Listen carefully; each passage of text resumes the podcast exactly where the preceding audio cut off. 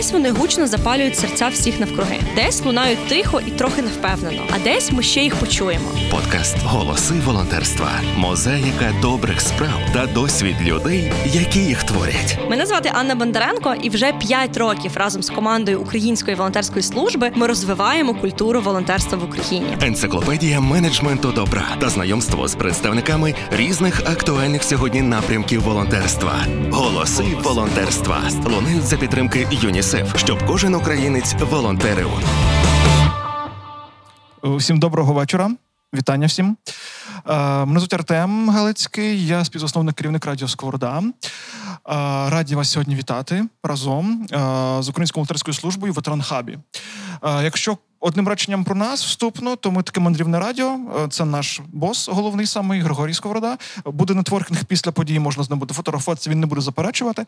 От е, ми, коли придумалися, колись давно-давно-давно, ми придумали, що ми дуже хочемо бачити багато людей, завжди з ними спілкуватися, от і робити медіа зрозумілим і доступним. Потім пішов ковід, і це все нам наламав. Але два моменти, які ми дуже хочемо спілкуватися і робити відкриті медіа, ми взяли з собою в подкасти. І тому цей от елемент творення відкритого подкасту, відкритого запису, це таке, знаєте, теж в нашій філософії з самого початку.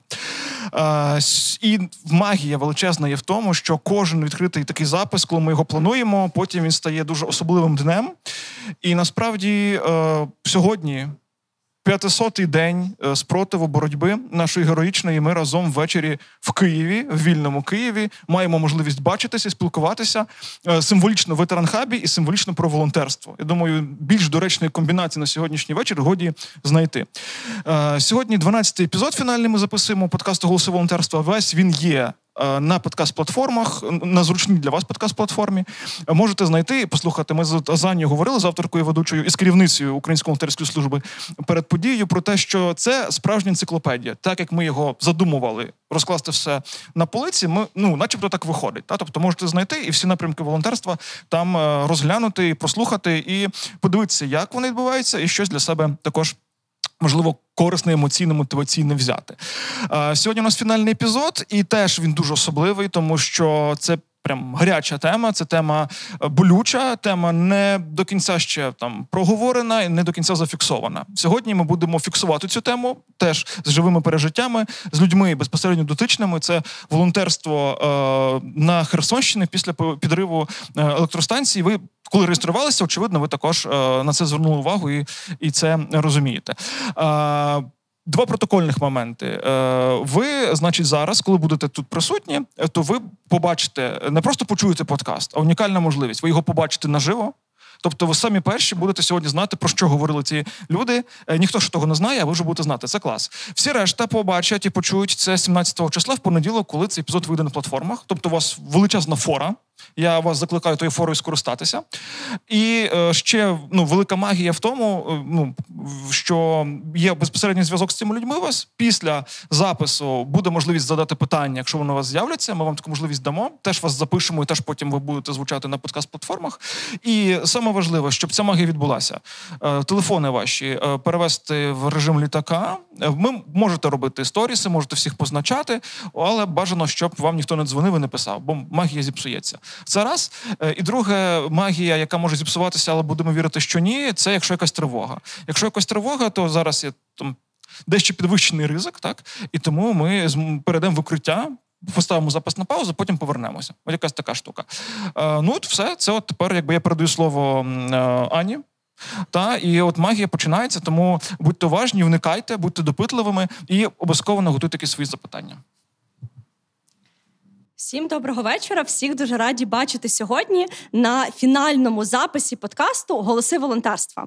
Подкасту Мозаїці добрих справ, який ми з командою Української волонтерської служби та Радіо Сковорода придумали ще минулого літа. І готуючись до нашої сьогоднішньої зустрічі, я пригадувала одну із перших нарад, коли ми з Артемом і Поліною, нашою головою комунікацій, зустрілися, аби придумати подкаст про волонтерство. Яким він має бути? Як зробити так, щоб цей подкаст був дійсно цікавим, і щоб в часі, коли через рік, два, три або п'ять ми захочемо випадково десь переслухати його, ми могли ностальгічно згадати, яким був цей наш буремний спершу 22-й, потім 23-й рік, і як багато сили, сміливості та такої безмежної включеності було у українських волонтерів і волонтерок. Тоді, минулого серпня, ми придумали назвати подкаст Голоси волонтерства, підсвічуючи це тим, що волонтерство це не лише про організації, фонди, якісь великі проекти. Волонтерство це про голос кожного і кожної з нас. Волонтерство це про тисячі голосів, деякі з яких можуть лунати дуже гучно і голосно, деякі з яких ми з вами можемо ледь чути. Деякі з цих голосів, голоси тих волонтерів, які зараз знаходяться на тимчасово окупованих територіях, на прифронтових територіях, ми лише почуємо, коли ці території будуть звільнені. Проте волонтерський рух, волонтерська спільнота це тисячі дуже різних, проте дивовижних, сильних і незламних людей. І сьогодні, святкуючи і говорячи під час останнього випуску першого сезону подкасту Голоси волонтерства, ми спробуємо для себе на хвилинку зануритися у це відчуття спільноти, відчуття сили і підтримки один одного. Ми спробуємо поговорити про те, звідки ми беремо цю силу, які речі дають нам бажання, прагнення і готовність кожного дня прокидатися, вставати з ліжка і йти допомагати іншим, що мотивує нас діяти саме таким чином. І понад те, що мотивує нас діяти тоді, коли ситуація загострюється коли стає страшно, коли навколо немає правильних відповідей або інструкцій, як правильно волонтерити, як правильно допомогти, чому ми з вами обираємо допомагати, шукати човни, їхати евакуювати людей, рятувати тварин, дбати про себе, але так само дбати про тих, хто поруч, і дбати про тих, хто, на жаль, не може подбати про себе. Тому сьогоднішній випуск він є дуже особливим. По-перше, ми його записуємо офлайн у прекрасному та гостинному просторі ветеран хабу, просторі, який було створено для підтримки ветеранів, ветеранок та їх сімей. По-друге, цей випуск ми присвячуємо незламній силі волонтерів, які відреагували на російський теракт на Каховський ГЕС.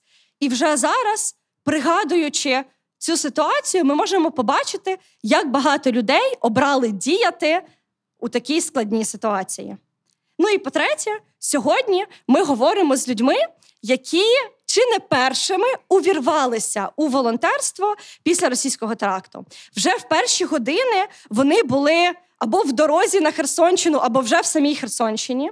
Вони були першими, хто почав шукати човни, лафети, мотопомпи та інші слова, про існування яких я не знала до минулих декількох місяців.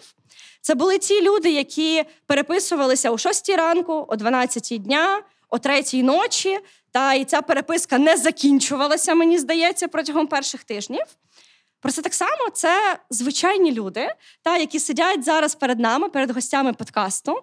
І сьогодні ми спробуємо трошки поговорити про те, яким був їх досвід, якою була їхня мотивація, і як зараз українське волонтерське середовище об'єднується для того, аби робити країну міцнішою тримати тил настільки, наскільки ми можемо, і звісно, що робити все для того, аби допомогти нашим військовим, які зараз на фронті боронять країну, і завдяки яким ми всі з вами можемо знаходитися у просторі ветеран хабу і записувати цей подкаст.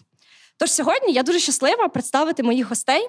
Нас сьогодні тут трохи є, та нас зазвичай на подкасті двоє. Сьогодні ми вирішили, що якщо говорити і збиратися, то точно треба збиратися більшою командою. І сьогодні ми поговоримо про волонтерство в кризових ситуаціях з волонтерами, які першими включилися у реагування на теракт на Каховський ГЕС. Ми поговоримо з Євгеном Петровим, волонтером громадської організації Жива. Ми з Жені знайомі вже ну скоро будемо святкувати рік знайомства, та яке починалося ще коли Женя був в Скадовську, та і продовжується у дуже різних сферах і ролях. Сьогодні ми поговоримо з Євгеном Біловим, засновником і волонтером благодійного фонду Вільний Харків, та які теж одним із перших вписалися в реагування і допомогу тим, хто цього потребує. Ми поговоримо з Денисом Кляпом, засновником та волонтером благодійного фонду Вільні та незламні. Один з проєктів фонду, який я обожнюю, називається Діти квіти. Та і це напевно, що чи не найщасливіші сторі з дітьми за час повномасштабного вторгнення, які я бачила. І поговоримо з Денисом про роботу його команди. І так само сьогодні у нас в гостях є Наталя Калантаєнко з команди Української волонтерської служби. Та сьогодні це єдина дівчина на нашому подкасті. Зазвичай у нас навпаки йде гендерний баланс. І з Наталією ми також поговоримо, як вона вписалася координувати себе та людей навколо для того, аби дійсно якісно надати допомогу. Тож дуже рада сьогодні вітати своїх гостей. І, власне, почати мені хочеться з такого, знаєте, подорожі у минуле. Та минуле недалеке, та тому що, хоча у нас у всіх з вами інтенсивність часу, вона страшенно висока, та хотілося б власне повернутися у часі до того моменту, коли 6 червня зранку ви та ваші команди прокинулися і зрозуміли, що трапилось. Та трапилось те, про що ми не хотіли десь думати, не хотіли готуватися. Проте росіяни підірвали Каховську ГЕС і як ви відчували себе в той момент, та якими були ваші перші кроки? Я знаю, що команди організації Вільний Харків і Жива вже з самого ранку вже були на шляху на Херсонщину та з допомогою з човнами, з евакуаційними місіями. І тут хотілося попросити всіх нас та трошки десь вернутися назад у часі і пригадати про те, а як же вдалося організувати цю допомогу, організувати себе, організувати інших. Ось я пропоную Женю, може почати з тебе. Та я просто слідкувала за твоїми сторізами, як ніби це якесь, знаєте, шоу Супермама на СТБ. Та тільки замість супермам там були люди на човнах, які кудись плили, потім бігли, потім вивозили півнів і котів. Тому, Жень, як ти там взагалі опинився? Як відбувався твій перший день після теракту? І чому ти вирішив їхати на Херсонщину, а не сидіти вдома і якось координувати допомогу за ноутбуком? Бо вийшло все випадково. Ми взагалі їхали до Херсонської області, взагалі з іншими цілями. І зранку прокидаєшся, читаєш в телеграмчику, підірвали Каховську ГЕС. А ти такий окей, нічого страшного. Ну, я не осознавав, так скажемо. Е, потім, по мірі того, як ми наближались до вже до Миколаєва, і ти такий, блін, підірвали Каховську ГЕС. Це ж, мабуть, щось щось дуже погане. Тобто воно дійшло з часу. Трохи так. Да. Вже до Миколаєва доходить трошки. Від'їжджаємо від Миколаєва, і я розумію, ні, ми вже по своїм справам не їдемо, їдемо в Херсон. Зранку ми приїжджаємо в Херсон, дзвонимо нашому Валерію Зарубіну, засновнику жива, і кажемо: ну блін, мабуть, треба човни, бо я точно не знаю, я зараз піду гляну, але, мабуть, треба човни все-таки. І ми приїжджаємо, і ми поїхали одразу, об'їхали гуманітарні штаби, домовились за розселення там маломобільних, просто людей, котрі готові виїхати або котрим не буде де жити по цьому поводу. І поїхали на перші евакуації на мікрорайон Острів, е, де на вулицях вже була така ситуація, що по дорозі ти йдеш туди, ти е, по щекотку там в воді. Через 20 хвилин ти повертаєшся назад, ти вже там по коліна в воді. І вже треба рятувати свою машину, а не там дивитись, хто намагається вибратись. Тобто не було такого.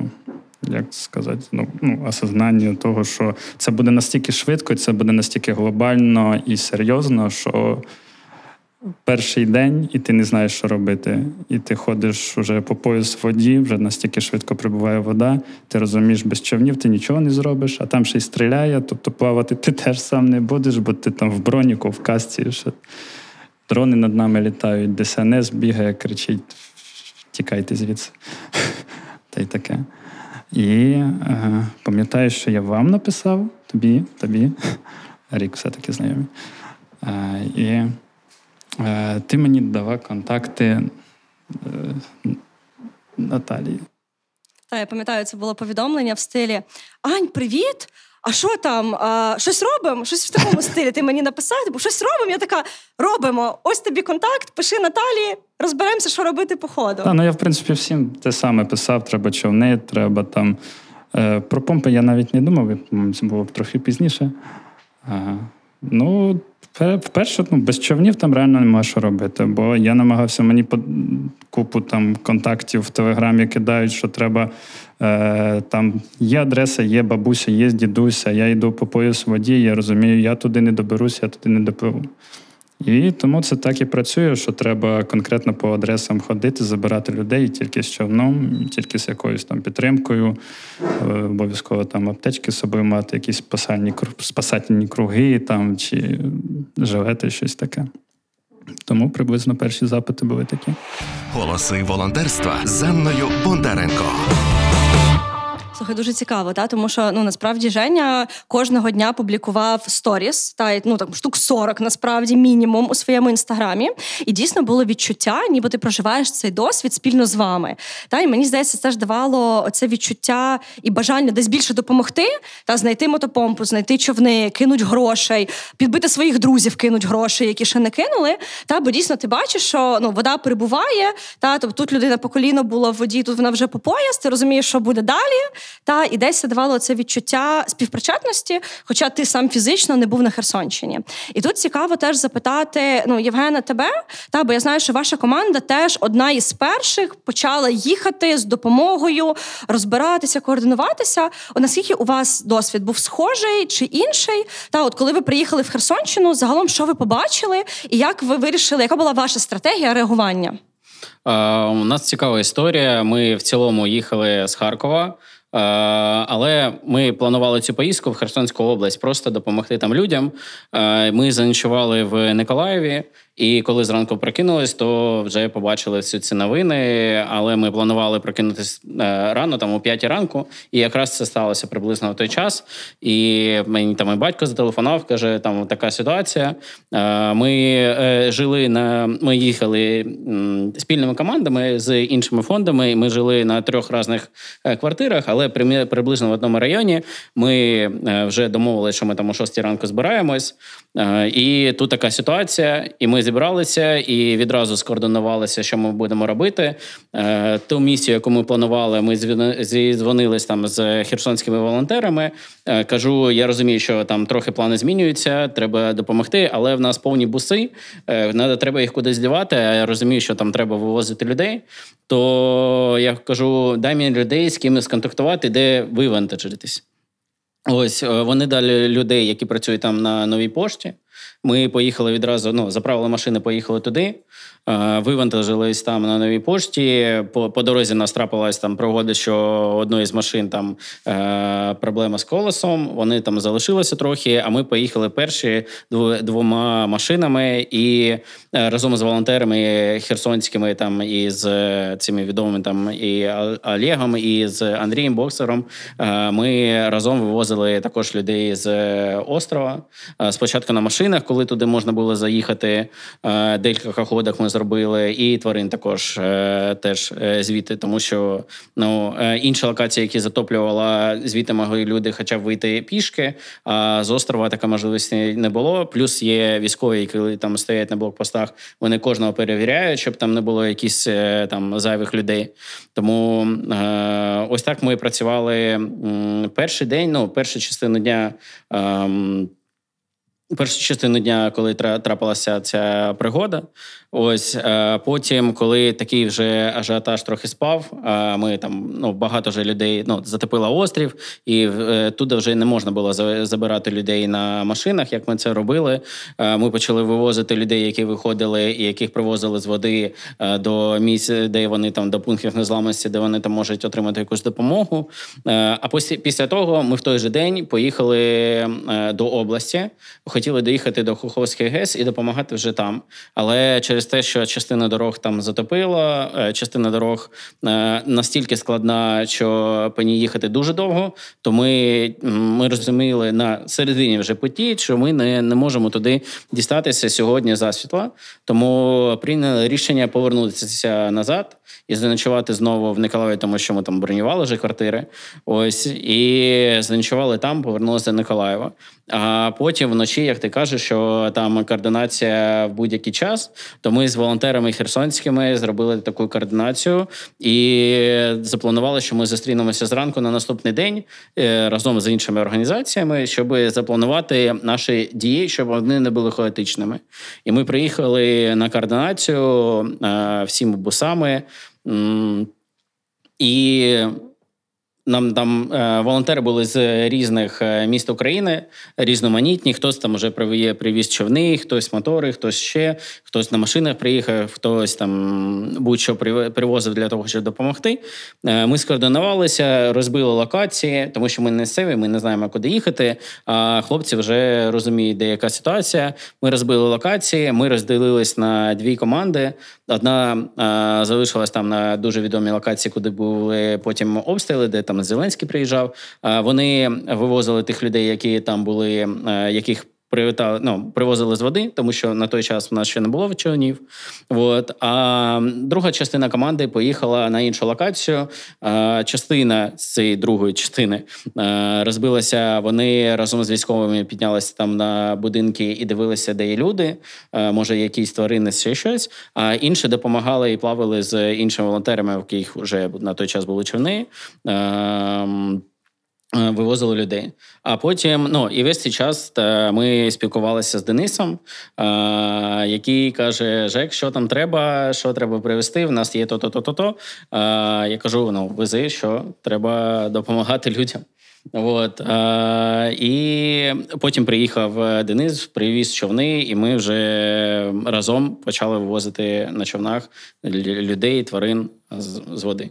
Ось такі два дні. А потім ми поїхали ще в область, але це, це інша історія. Тобто Денис був така добра фея, та яка з'явилася з човнами Я думаю, і зробила що трошки легше цей весь процес. Взагалі, без Дениса ми б не змогли зробити стільки добрих справ, як ми робили. Тому Денис що його взагалі допомога... затащив другий день повністю. Да, без нього наша поїздка би завершилася цим першим днем, просто бусами з на, на ну не з води, а на суші вивозити людей. А так ми багато дуже людей повивозили завдяки йому. Дякую, Денис. Слухай, Дениса, ну я вже не можу нічого додати до цього представлення. У мене тільки два питання: звідки човни? Та? І як за лаштунками виглядала ця твоя робота? Та от поки хлопці вже були у воді, вже промокли, вже якби були в полях, що ви робили з вільними та незламними? Е, Ну, все почалось з того, що я прокинувся о о 9 ранку. Е, і в мене ранок починається з того, що я переглядаю робочі чати. Я заходжу в чат, і е, один з наших волонтерів пише: Ну що, коли в Херсон їдемо? Я такий, та ну, планували ж в кінці місяця, наче. Типу, ми планували діти квіти поїздку в Херсонську область. Я ще не я новини не дивився, я не розумів, що що діється. Він просто написав, коли в Херсон їдемо, кажу, в кінці місяця. Потім я заходжу в новини, дивлюсь. Е, ну, Це буквально 3-4 хвилини пройшло після того, як я побачив його повідомлення. Я переходжу новини, бачу, що там таке діється. Е, бачу повідомлення повідомлення від Наталі. Е, вона запитувала, чи ми їдемо, чи ні, чи якось будемо реагувати. Е, і ще через хвилину я пишу всім, що збираємось, їдемо. Типу, ну я не розумів, що там діється. Я розумів, що ми це, походу, зробимо, поки будемо збиратись і їхати. От. Е, ми поїхали на склад, нагрузили всього, що в нас було. І весь цей час я зв'язувався з Женєю, з Наталею. Наталя мене координувала, тому що вона була на зв'язку з Женєю е, Петровим. Да? Да. А, от, Вона вона якраз повідомила про те, що там потрібні човни. Бо коли ми перший раз зв'язали з Женю, ще ще вони на машинах евакуювали. Тобто все змінювалось настільки швидко, що поки ми їхали е, в магазин по човни ще нам не потрібні були мотори. Ми не знали, що вони потрібні. Типу, ми просто думали, що потрібні човни. Ми купили човни без моторів. Їдемо. Тут е, Наталя мені скидає е, голосове повідомлення від Жені і каже, що потрібні мотори, то, то що там нереально. Я телефоную Жені, щоб з ним поговорити особисто, і Женя отак просто. Е, я чую, що він десь е, з, на човні з веслами, і він просто задихається вже від того, що він там маслає тими веслами. І типу, да, Денис, нам дуже потрібні мотори. Я кажу, Жень, у нас є мотори, він Боже, ми вас дуже чекаємо. Тобто ти вже по голосу зрозумів, що мотори дуже треба і максимально швидко. Да, у нас е, ну, фінансування у нас на початку не було на це все. Тобто, е, з вашою допомогою, з допомогою. Е, людей, да, небайдужих, які нам донатили. Знаходились е, нові спонсори, які готові були віддати все на світі просто. І ми, е, поки їхали в Херсон, ми в в Полтаві купили всі мотори і і човни, які в них були.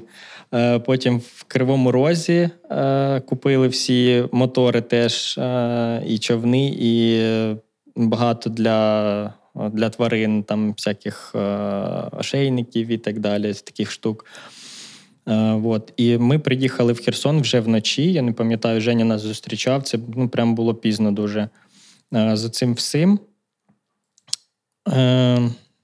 Женя вже з командою розумів, що потрібно робити буде на наступний день. Ми так з ним трішки обговорили. І ми вирішили, що те, що ми привезли, цього мало буде. Бо ні бо човнів немає е, взагалі ще поки що. Ну ні в хлопців не було їх ще. Типу.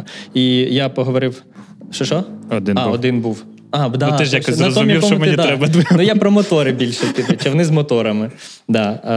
Е, Їх не було, і я розумів, що нас волонтерів багато, а човнів немає майже. Е, І я о третій ночі в епіцентрі в Миколаєві замовив всі човни теж е, і, і всі мотори.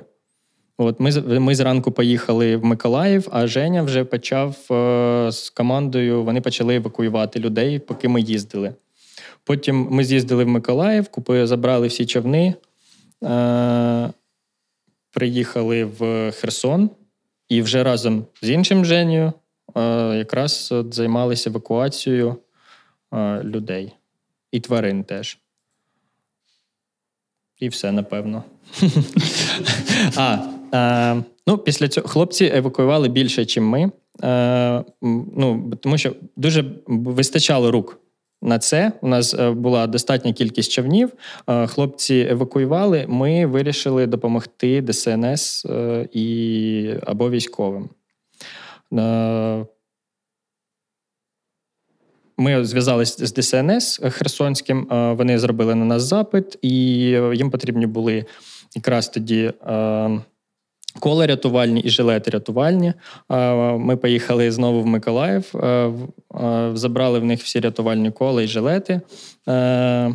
Домовились з ними, що вони віддадуть нам всі свої рятувальні кола і жилети, які є в їхніх постачальників. Ми поїхали в Київ.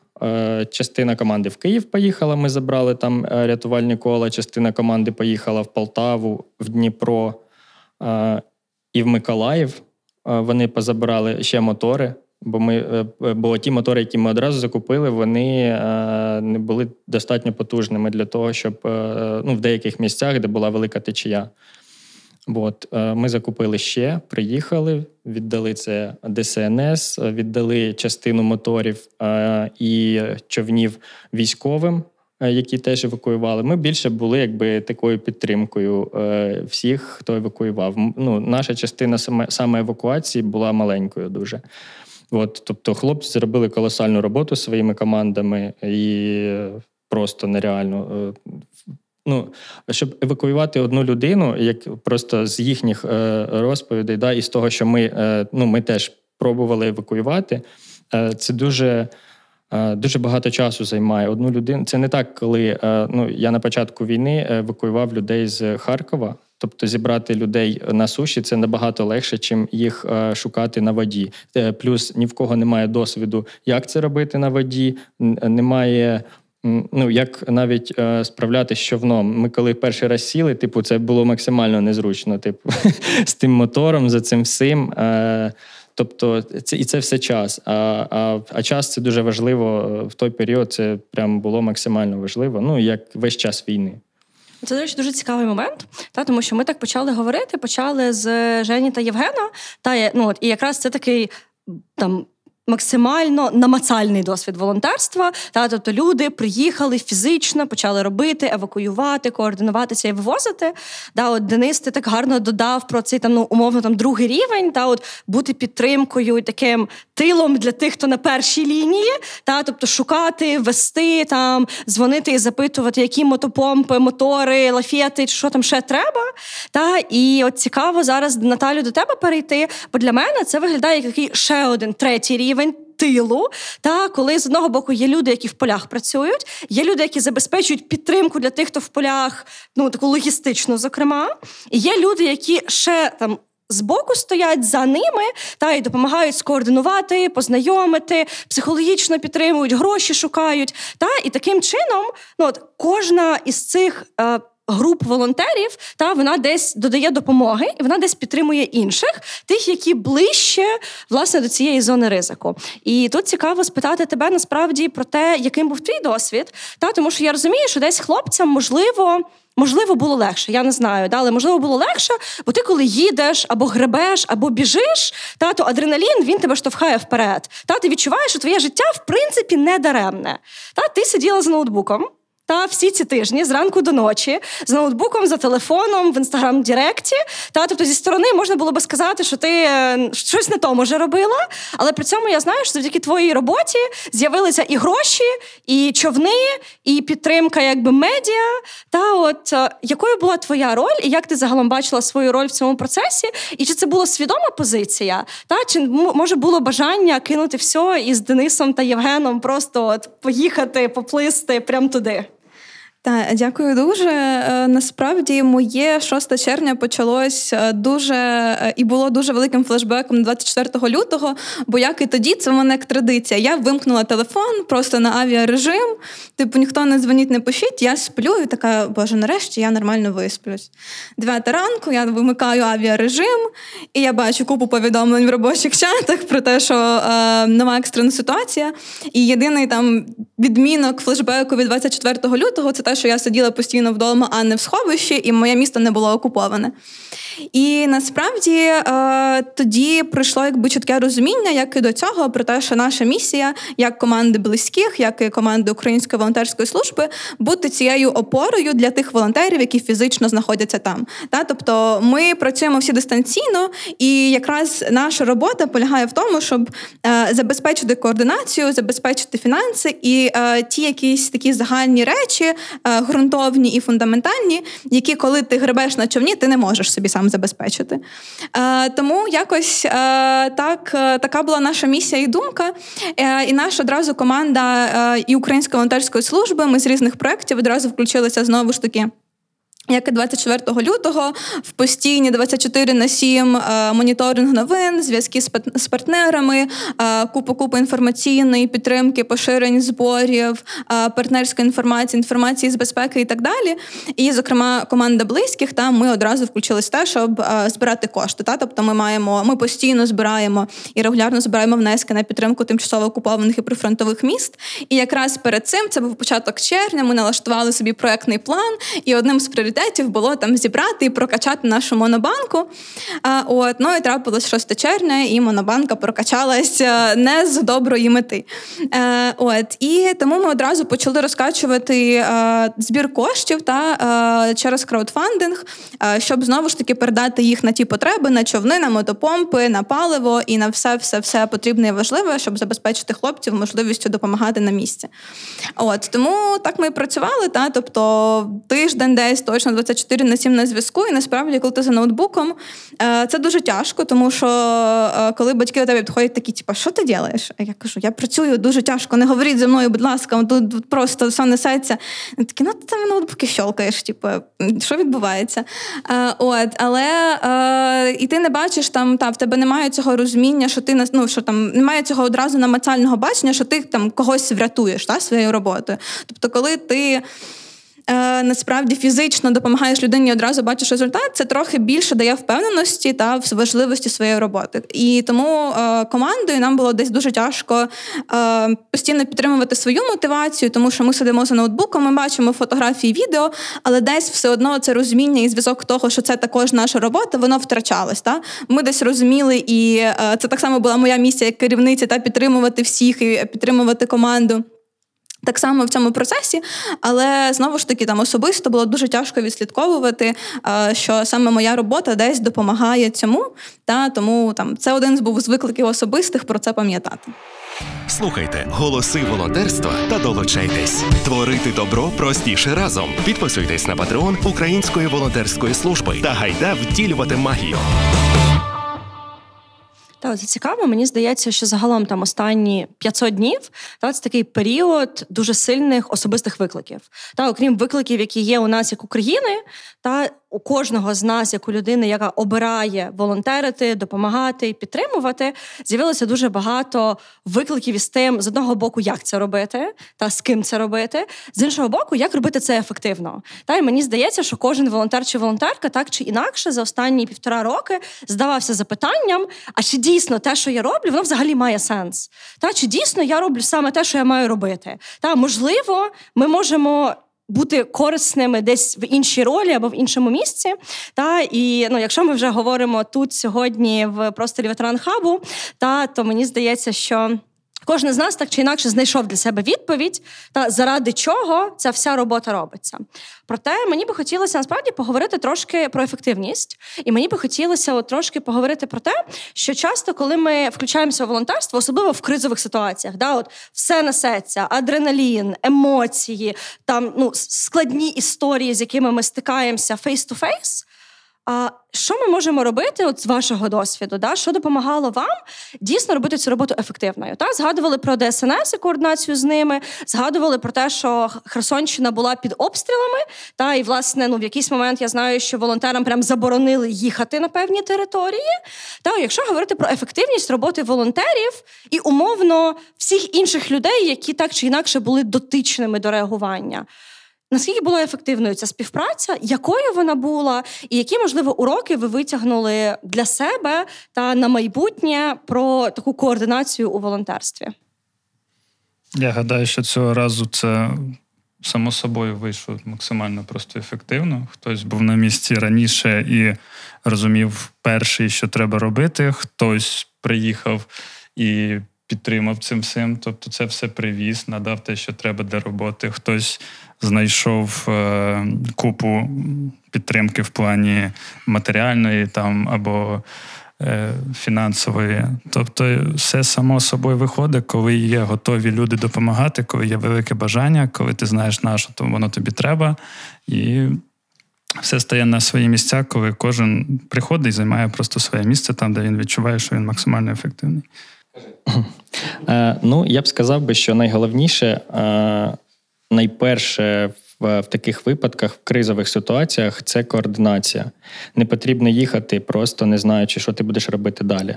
Типу, ну, да, ми зірвались, типу, поїхали, але я знав, що я е, без інформації далі не поїду. Тип, тобто, і з цим мені допомогла Наталя. Е, Женя, я з ним зв'язувався, бо я знав, що він на місці, да, бачив сторіси і так далі. І розмовляючи з ними, я розумів, що там реально потрібно. Тобто ми знаходились не на місці, да? ми не евакуємо людей, нам потрібно підтримати їх, щоб їхня евакуація була більш ефективною. Е, от. І ми почали робити от те, що потрібно. От Це волонтерство воно має бути свідомим. Не тоді, коли люди просто нагрібають все, що вони бачать довкола себе, і просто їдуть туди не знаючи, що робити. Потім розвертаються і їдуть назад. Ну, Тому що їхня чесно, допомога не потрібна. Таке. Ну були ж волонтери. Ми всі з вами знаємо, та які ну побачили, що трапився теракт. Вони з найкращими намірами. Я впевнена, з найкращими намірами та поїхали. І ну я просто чула дуже багато історій, та коли волонтери приїжджали, і потім вони або заважали працювати, якби там ДСНС військовим, та або вони привозили те, що нікому не було потрібно. Та або ну на жаль, є ситуації, коли волонтери потрапляли в небезпеку для себе. Тому що вони не подумали десь і не підготувалися. І це ж насправді дуже тонка межа. З одного боку, ти прагнеш допомогти, ти не можеш нічого не робити, та бо ну люди потребують евакуації, і час дійсно дуже обмежений. А з іншого боку, нас з вами ніхто не готував до цього. От як цей баланс втримати? Чи є взагалі цей баланс? Ну я думаю, що тут питання трохи глибше. Е, ми нещодавно е, спілкувалися там із військовими, і вони кажуть, що е, міжнародні психологи зараз вивчають тему, чому українська нація в цілому об'єднуються під час е, якоїсь проблеми. Тому що якщо ми подивимось там на е, історію і інші країни, коли до них приходить війна, е, ми бачили це на прикладі Другої світової, то, е, начебто, прогресивні страни вони просто капітулюють. А в Україні така ситуація не не трапилась, і вони вивчають, в чому цей ген українця. Ось, але ну е, повернусь трохи до того питання, котре питала до того. Ем, тут е, є момент, е, щоб, по-перше, е, була така невеличка сепарація. Хтось ну для координації це важливо, тому що всі хочуть займатися, всі, ну як це було в Херсоні, всі хочуть поїхати на човнах, евакувати когось. І ми бачили цю таку історію. Хтось всі приїхали там за тваринами, всіх там стоять ці клітки, всіх всіх забирати. Але ну насправді я так вважаю, тому що це бачив зсередини. Може, це моя особиста думка, але е, там 40% волонтерів, які приїхали до Херсону, вони насправді там працювали по ну. По напрямках, які вони приїхали робити, всі інші там допомагали або допомагали тим волонтерам, які приїхали, або просто приїхали трохи хайпануть на цій історії. Ну таке є. На жаль, хайпануть на цій історії, познімати сторіс, е, щось там десь зібрати кошти, десь там допомогти комусь, когось забрати. Ми це бачили е, навіть е, з організаціями, які там забирали тварин. Ми кажемо: ну давайте тут. Ми ну коротше була історія, що ми евакували курку або двох півня і курку. І ми кажемо, давайте ми і зараз... Яєчко. Да, і яєчко, так. Просто вона за ну, вона там плавала разом з, з ними. Тому тому я думаю, що воно було їм потрібно. Е, це ж діти їх. Можливо, буде. Ось воно теж живе, мабуть. Ну коротше, е, ми приїхали, віддали цих і поплили знову. І хлопці, які на місцях, вони розповідали о тому, що там було просто ну, ми хотіли. Е, ну, хлопці хотіли віддати місцевим, тому що ну їм потрібно, можливо, це і їх е, тварини. А організації, які приїхали забирати тварин, такі ні, ми будемо забирати, і ми повеземо там кудись в Дніпро, тому що нам треба відчитати за те, що ми когось забрали. Ну були такі історії. Тому е, щоб такого е, не було, треба, щоб була така координація і сепарація, щоб кожен розумів, що він робить. І в нас так і вийшло. Воно так е, вийшло спонтанно, але це дуже круто. І я ще згадав таку історію. От ми з Євгеном були начебто, на так на напередку. А Денчик він е, такий, а в чому його суперсила, як Бетмен, такий, а моя суперсила це гроші. Тому я я закуповую все для вас. Тому е, а Наталка нас координувала і перша допомагала. І ну, Наталка насправді перша, хто вони написав, що я бачу ваші сторіс, е, яка вам потрібна допомога. І вони перші там задонатили, і ви перші задонатили там велику суму. Тому така координація це важливо, і головне, щоб кожен розумів, що він робить. І таке ж саме і в команді. Чому ми поїхали туди е, туди евакувати людей? Тому що у кожного члена команди в нашої, котрі їхала, вони у всіх був досвід евакуації, тому що ми там працювали по Харківському Донецькому напрямку. У всіх був досвід евакуації, всі знали, що робити в кризових ситуаціях. У всіх є досвід там такмеду і першої допомоги. Тому ми поїхали. Або є були там е, водії, або були ті, хто зустрічають, у яких не, нема такого досвіду. І ми так розділили розділились і тому так допомагали. Хтось там розуміється на медицині, хтось розуміється там швидко водить, а хтось там розуміється на такмеду, хтось ще щось. Ось така історія. Клас. Е, Мені насправді дуже резонує все, що сказали хлопці. Е, Перше, що мені насправді спало на думку, це е, ну, про важливість. Цієї внутрішньої опори і сміливості, і так само вміння брати на себе відповідальність і швидко в екстрених ситуаціях приймати рішення. І насправді мені здається, це суперсила, яка об'єднує нас всіх тут, е, тому що ну в роботі з прифронтовими окупованими територіями, якщо ти не береш на себе сміливість і відповідальність приймати це тяжке рішення тут зараз і потім відповідати за його результат, е, ну ти не зможеш швидко працювати. І тут так само я це помітила так само по команді, по волонтерам і так далі. Та тобто, якщо е, не потрібно було розказувати кожному покроково, що треба робити. Людина сама бере відповідальність е, і знає своє місце, та десь шукає е, свої задачі, те, де вона може бути корисною, і потім це разом вкладається в якісну картинку, коли ви разом координуєтесь, розумієте, хто що робить, хто чим займається, і далі якби розкидуєте вже задачі і важливі е, аспекти цієї діяльності. Тут дуже цікаво, от я поки вас слухаю, я собі насправді про одну річ подумала, та що з одного боку дуже важливо це там усвідомлене рішення. Та бо про це насправді кожен з вас так так чи інакше говорив. Я прокинувся і я вирішив, що треба. Та і далі, вже в процесі, коли ми це рішення прийняли, ми собі розуміємо, як нам діяти. З іншого боку, я насправді думаю про компетенції. Мені дуже зрезонувало те, про що Євген сказав, та про те, що хтось вміє водити, і це його суперсила, хтось вміє знаходити гроші, і це його суперсила. Хтось вже евакуював під обстрілами. Ну і він, як мінімум, ну вже був у схожій, але іншій ситуації. І тут насправді цікаво подумати. Якщо говорити про ці компетенції, та якщо десь там дивитися трошки там в майбутнє, та знаючи, що війна триває і буде тривати ще протягом певного часу, та ми не знаємо, коли вона закінчиться, проте ми розуміємо, що нам точно доведеться, щоб певний час. До перемоги і після перемоги допомагати людям в різних сферах. Що ми можемо зараз зробити як волонтери, аби підготувати себе до наступної кризи? Чи можемо ми щось зробити з собою зі своїми компетенціями, отримати якийсь досвід для того, щоб наступного разу, коли якась криза трапиться, ми не знаємо, якою вона буде. Ми були більш сильними, більш скоординованими, більш готовими та більш включеними у ці процеси. Я думаю, що ми всі тут, е, які були в Херсоні або евакуював, розуміють насправді про компетенції, що Ну, розповів спочатку таку, такий випадок з цієї евакуації, що були діти насправді. Ну, я їх називаю дітьми, тому що ну, там ну, реально люди не опитні, не знають навіть, як човном управлятись і так далі. І вони прям вибивали собі пропустку там на острів, то що їм от як дуже-дуже треба відчитатись там перед кимось, чи що.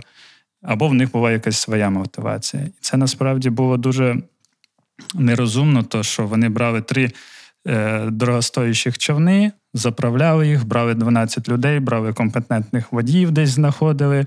Типу, і мене просили теж. І я чому це розповідаю? Бо я з ними там був, і я бачив, наскільки це безглуздо їхати за трьома котами, трьома човнами, десь під обстріли і вести з собою купу некомпетентних людей, котрі не знають, на що вони там, або приїхали подивитися, або познімати контентик. Типу, а насправді за той період е, евакуації померло, я не знаю скільки, 6, 8, 12 волонтерів.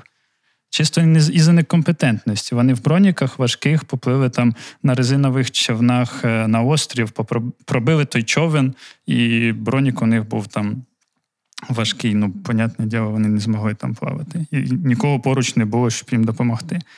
І я думаю, що ми всі розуміємо, що є необхідність в якомусь такому єдиному центрі, там, типу волонтерства, котрий буде, через котрий кожен волонтер, котрий хоче допомагати, має подати заявку Я готовий. Скажіть, типу, де я буду ефективним, я вам скажу, що я можу, а ви мені покажете точку, куди йти і що робити. Голоси волонтерства. Енциклопедія менеджменту добра. Так, це до речі, про безпеку, це важливо. Я пам'ятаю, теж це був ну один з перших днів буквально. Ми ж з Наталією теж постійно на зв'язку, там що треба. І ми обидві ну на Суспільному бачимо новину про те, що один волонтер це був перший кейс, та що волонтер перевернувся на човні і загинув. Та і ми з Наталією синхронно відправляємо цю новину одна одній в телеграмі. Та і Наталя там через 3-4 хвилини пише: не наші, ну типу, не знаємо хто, але не наші. Та і ну от в той момент я пам'ятаю, це знаєте, таке дуже дивне і складне почуття, та коли з одного боку ти розумієш, що ти переживаєш і боїшся за людей, а з іншого боку, ти розумієш, що вони все одно нікуди звідти не поїдуть. Та, зокрема, ми розуміли, що ну там з вами ми можемо за вас переживати, боятися, ще щось. Але ну ми не змінимо того факту, що людина приймає рішення допомогти іншим. Та проте ми напевно можемо десь убезпечити її. Та, от як ти сказав, Женю, та що ну напевно на резиновому човні, ну та якось не дуже практично їхати. Та можливо, десь мати більші компетенції. І це мені здається, знаєте, одна із складних тем волонтерства, на яку досі питань більше ніж відповідей. А, У нас була така ж така ж історія з Денисом, коли ми перший раз поплили. А, Він поплив на моторі і мене на на веслах тягнув за собою.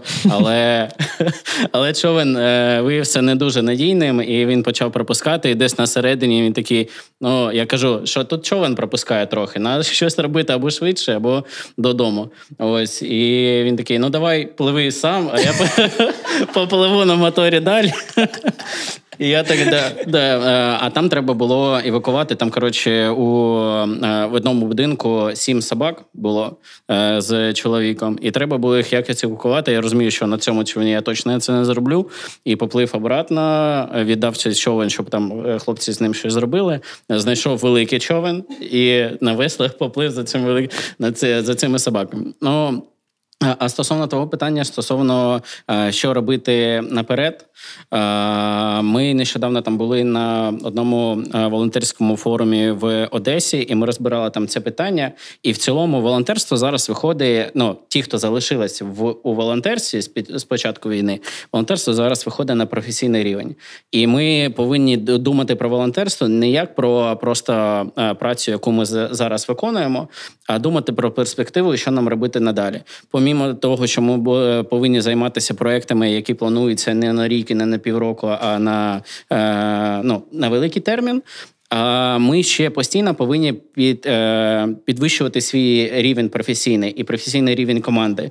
Е, ну, Такмед, ем, різноманітні курси, і ми обговорювали тим, що е, волонтер це не просто приїхати, віддати допомогу і просто допомогти і поїхати. А це і про спілкування, і про психологічну допомогу, і про те, як вмовити там евакуватися, і все інше. І е, це ну частина цих знань е, отримується на практиці, а частина теоретично, щоб потім реалізувати.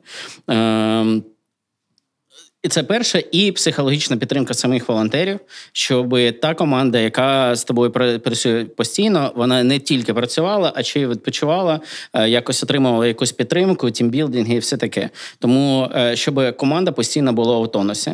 А стосовно того питання, що е, є розуміння, що ми точно там залишились, то що ти кажеш, що це не наші там обстріли, ну вони все одно там працюють. Ну, Після батька тоді був е, мама мені набрала і каже: там така ситуація, ну ви не їдьте туди. Е, туди. Ось е, ну вона взагалі понім... Е, розуміла, що ну я точно поїду туди.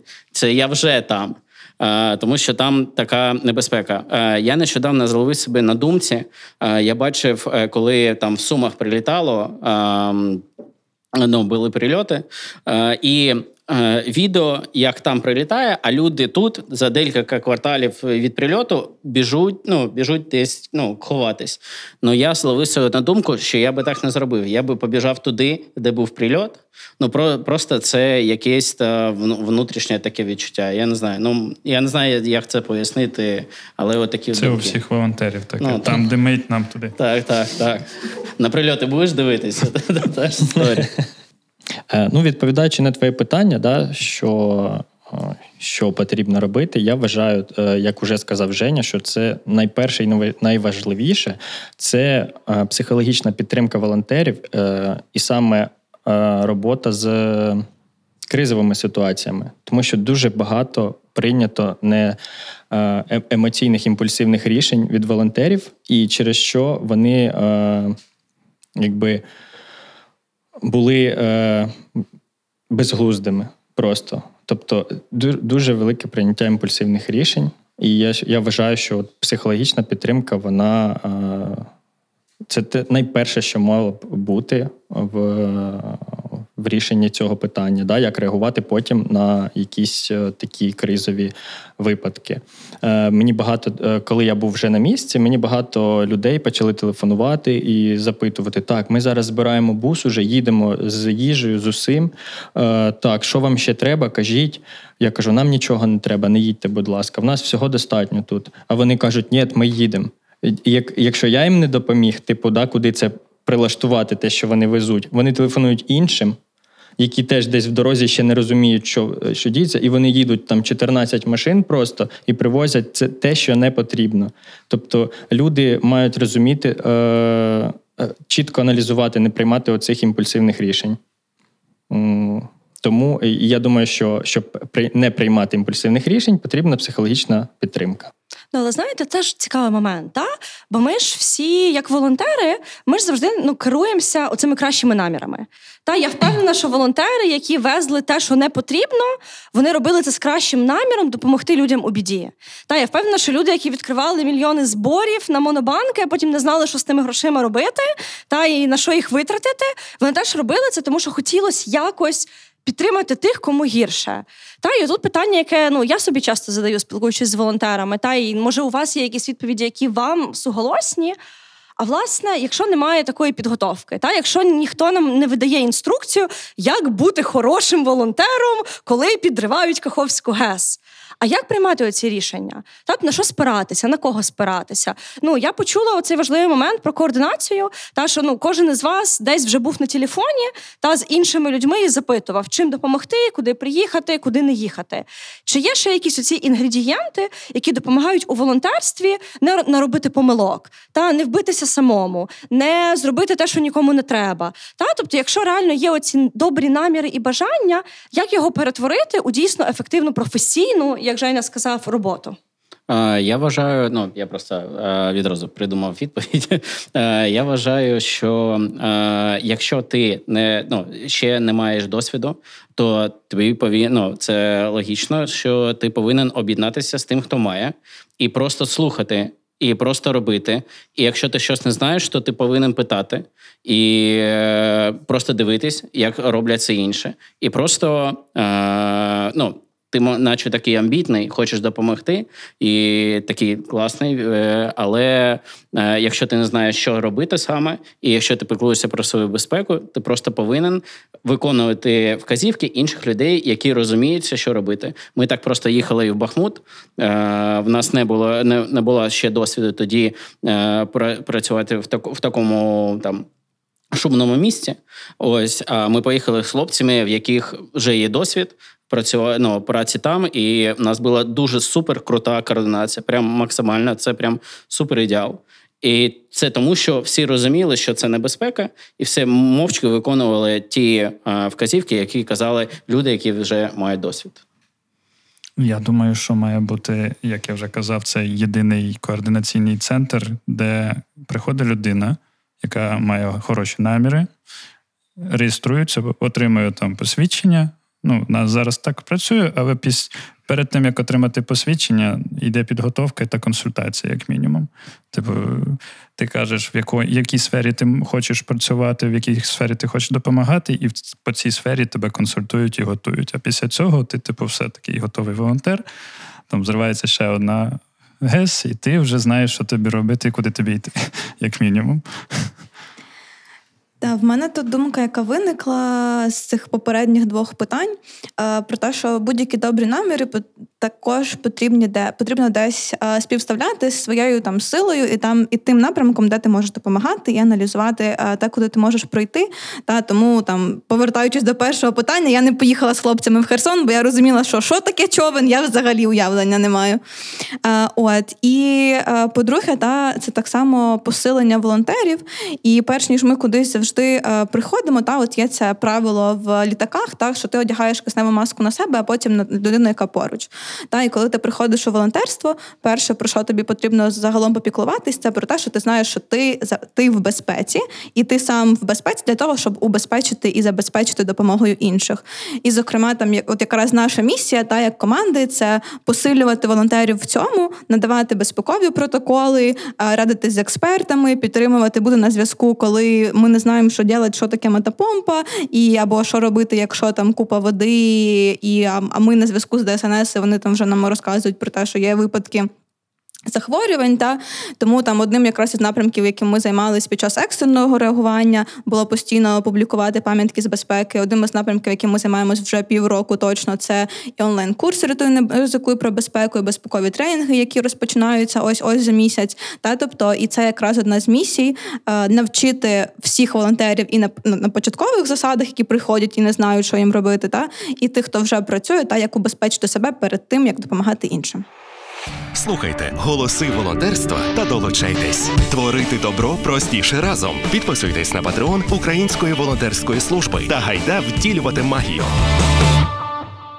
Та тут цікаво, до речі, що е, ну ми багато говоримо про різні аспекти безпеки, та але мені здається, так чи інакше повертаємося до психологічної та у різних сферах.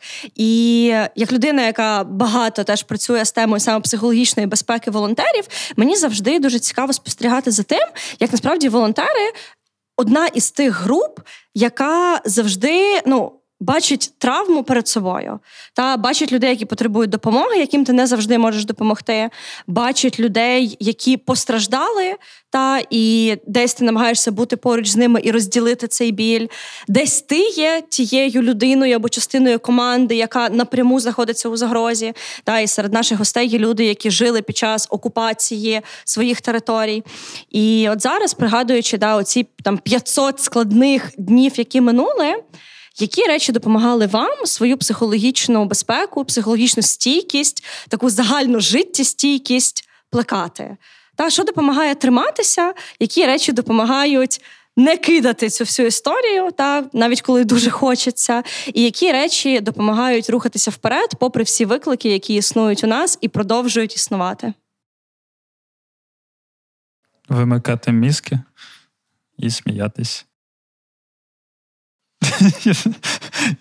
Ну. Я просто уявила тебе на човні, чесно в цей момент з твоєї сторіз, де ти гребеш, і головне, так посміхається людина на цих сторізах, така задоволена. Я щось думаю, боже, Женя, це, звісно, добре, що ти такий задоволений, але я за тебе Ні, траге... Це була трагедія. Я просто я не трошечки неправильно може сказав, ну не те, що прямо вимикати мізки, але просто не думати, не думати про погане і не накручувати цей найгірший сценарій, який буде. Uh-huh. Просто, типу, як бачиш ціль, хочеш це зробити, тільки про не про нього й думай максимум там щось ще придумай шуточку, якусь посмійся, буде класно.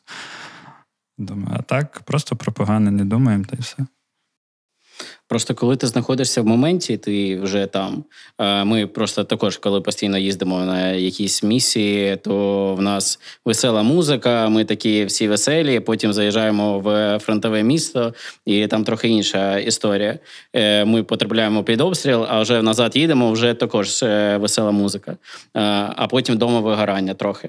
Тому ну, це гумор і сміх це дуже допомагає. Але ну, наприклад, якщо брати просто мій приклад, то е, в мене і до війни було е, різноманітне життя, тому я трохи підготовлений до таких е, моментів.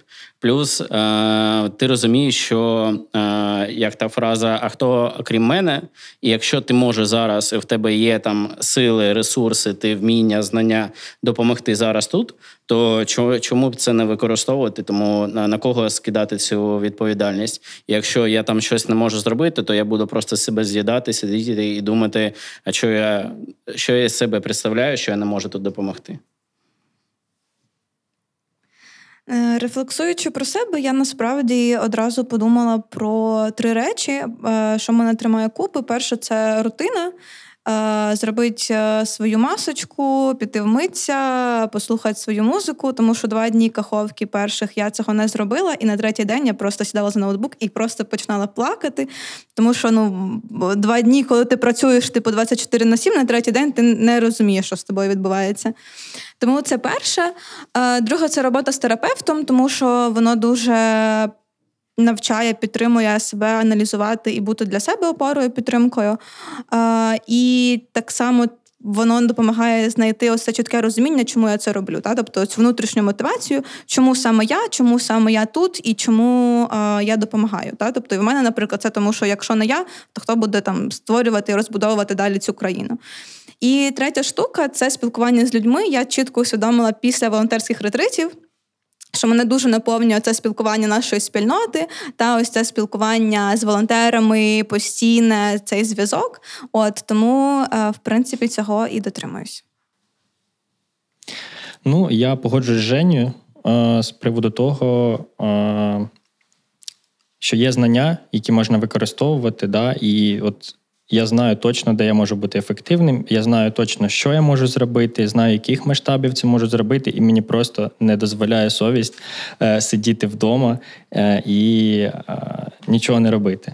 Тобто е, до війни я займався бізнесом, да, я я підприємець, тобто мислення. Е, ну, коли е, почалось повномасштабне вторгнення, я одразу зрозумів, що я буду робити. Так само, як і зараз, е, тобто це якийсь холодний розум, напевно, і все. І далі вже просто якесь логічне мислення, е, що ти маєш зробити там, де ти е, маєш бути ефективним. Все. Тобто я вважаю, що це найважливіше. Зараз маленький додаток, що ми всі знаємо фразу, що Україна починається з тебе, і є така китайська мудрість, що одне рисове зерно складає часу вагів, і одна людина може стати залогом перемоги або поразки. Тому, якщо ти можеш зробити, то чому б не, не зробити? Та я теж, поки ти говорив, пригадала революцію гідності та ці перші постери на революції, де була дуже схожа історія про океан та про те, що я крапля в океані, але без мене без мене цього би океану не було. Та й мені здається, що ну ці всі історії. Та про те, що кожен із нас часто робить якусь невелику річ, та ми не можемо як окремі люди врятувати всіх, та і ми мусимо десь Знати про це та й нагадувати собі про це, що ми звичайні люди, ми не супергерої. В нас немає сили врятувати там тисячами людей. Та проте, от мені здається, важливий момент да, знати, що я можу зробити, знати, з ким я це можу зробити, які в мене є компетенції. Та це от така сила, яка дає нам можливість діяти. Навіть якщо ми не можемо, як окремі люди, змінити ситуацію кардинально, та ми можемо її змінити для когось конкретного, для тої конкретної бабусі, яку ми вивезли, чи тої курки з півником. Та чи для тої собаки, чи для тої дитини. Та й мені здається, дуже важливо себе часто в це повертати. Та десь, коли ми бачимо ці виклики, ці загрози, повертати себе до того, що ну дивіться, там ми не можемо врятувати світ. Та, але ми можемо врятувати оцю конкретну людину. І тут насправді хотілося б ще одну тему підняти, тему непросту, але мені здається, без неї неможливо цю нашу розмову про кризу говорити, тему окупованих територій. Та, Тому що ми побачили, як в перші години, в перші дні Сотні українських волонтерів поїхали на Херсонщину, сотні почали збирати гроші, гуманітарку, продукти. Та і дійсно в мене в якийсь момент навіть було відчуття такої гордості, якщо чесно, та такої гордості, що коли трапився теракт, всі включилися і почали шукати спосіб допомогти. З іншого боку, Є ще інша сторона цього теракту, та є ті історії, які не настільки відомі. Та і ми всі знаємо, що значна частина затоплених підтоплених територій знаходилася під контролем окупантів. Та і з одного боку достеменно невідома кількість жертв, які там зараз є, та очевидно, бо ніхто ж про них не скаже. Та з іншого боку, на цих територіях ми теж бачили історії волонтерів які вписалися допомагати людям. Та у них було набагато менше координації, набагато менше підтримки, навіть можливості банально купити човни з Полтави привезти. Та бо в них єдиний вибір був це вести їх, я перепрошую, з Криму та або там сусідніх міст. Але там ми також побачили і почули історії волонтерів, наших українців та українок, та які вписалися, приїхали з гуманітаркою і почали вивозити людей. Та і звісно, поки що не називаючи імен, та мені би хотілося, щоб ми трошки. Згадали про цей досвід, та ці люди досі лишаються в окупації. На щастя, росіяни не знають та про їх активну там проактивну позицію. Та я сподіваюся, що так буде і надалі для їхньої ж безпеки. Але тут цікаво, Наталю, якщо би ти могла поділитися, як людина, яка ну бо ти водночас координувала і людей тут, та і так само тримали зв'язок з волонтерами в окупації і намагалися допомогти якимось чином їм. І якщо ти можеш поділитися, наскільки відрізнялася ситуація там, чи вдавалося якимось чином їх підтримати, і який загалом був оцей настрой, вайб, моральний дух та людей по ту сторону ну, цієї от лінії, яка є зараз. Е, та насправді за рік нашої діяльності в тимчасово окупованих містах е, мені здається, що що ми як команда, що ці люди, які е, наша спільнота в окупації, вони вже звикли до всього, до підвалів, до обшуків, до викрадень, до каховки і просто всього жаху, що там постійно відбувається. Тому це був якби ще один стрес, але, попри все, е, там було дуже багато стійкості і розуміння того, що вони роблять. Тобто, через те, що вони кожен день підпільно займаються цією діяльністю, через те, що ми з ними кожен день постійно на зв'язку були, є і будемо. Е, в них було чітке розуміння, що вони можуть зробити. В них не було багато можливості цього зробити, тому що ті самі Олешки були затоплені настільки, що там не було можливості, ну не те, щоб човном, не знаю, не те, що пішки човном нічим не можна було зробити, та і люди просто тонули на своїх дахах. От, Але все одно, попри. А, Величезні масштаби трагедії, вони координували цю діяльність. Вони координували людей, які писали їм ми готові. Вони координували тисячі запитів, які приходили мій дідушка на даху, і мені треба типу, допомога. І там немає цієї координації, де знаєте, де тип, де цей запит вирішено, а цей ні. І тому це набагато ще більше ускладнювало їхню роботу.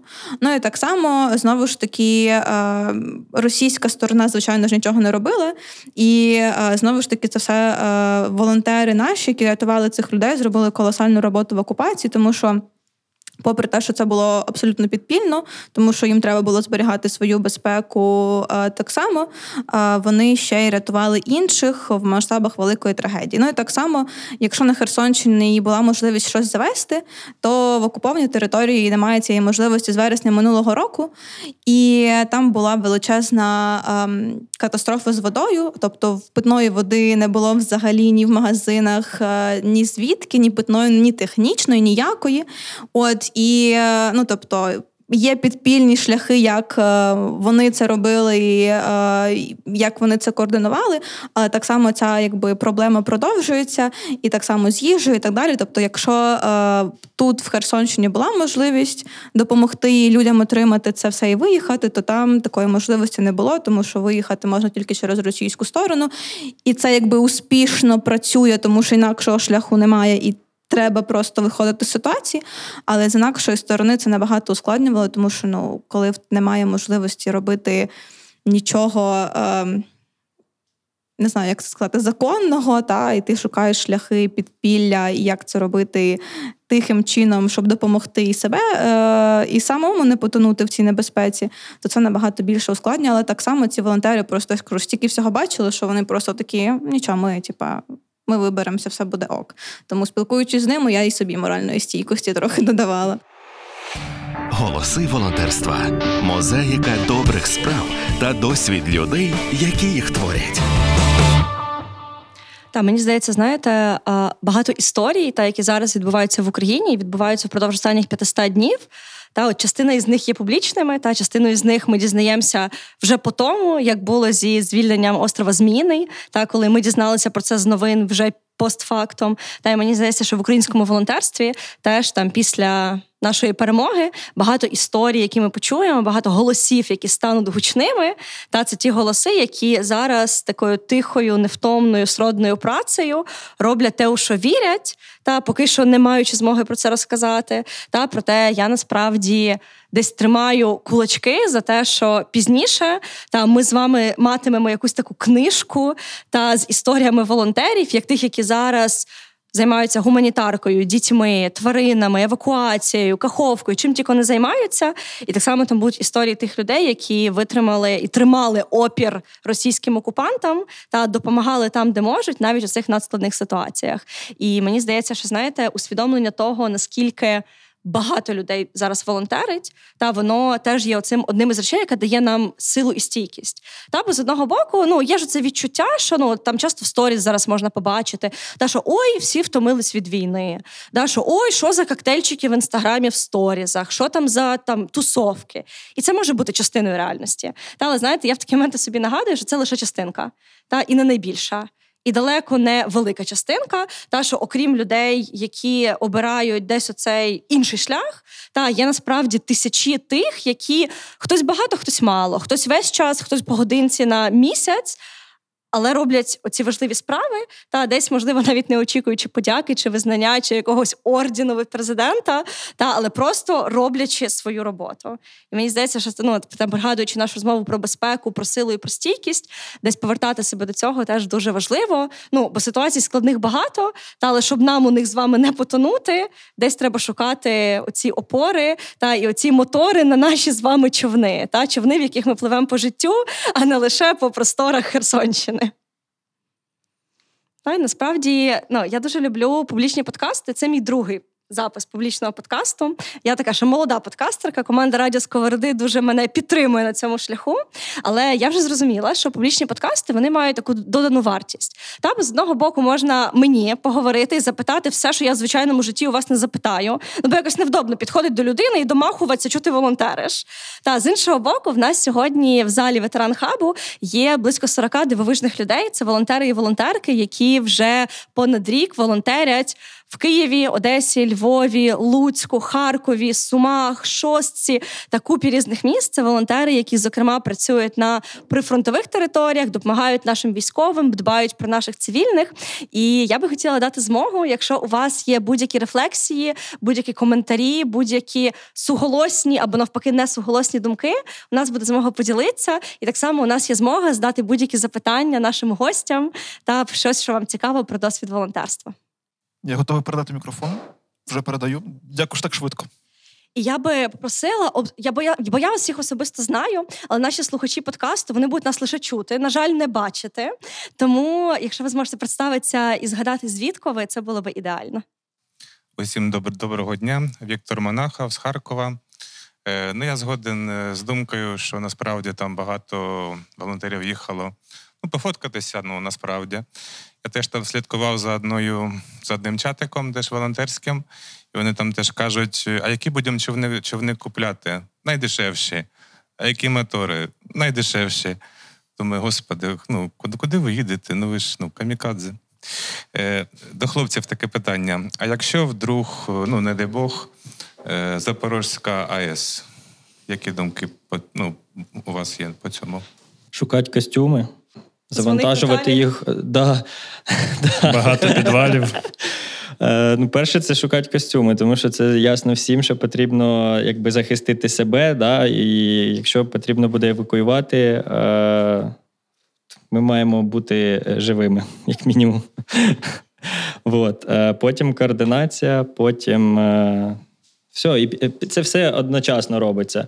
Ми шукаємо костюми, може вони в нас вже будуть скоро.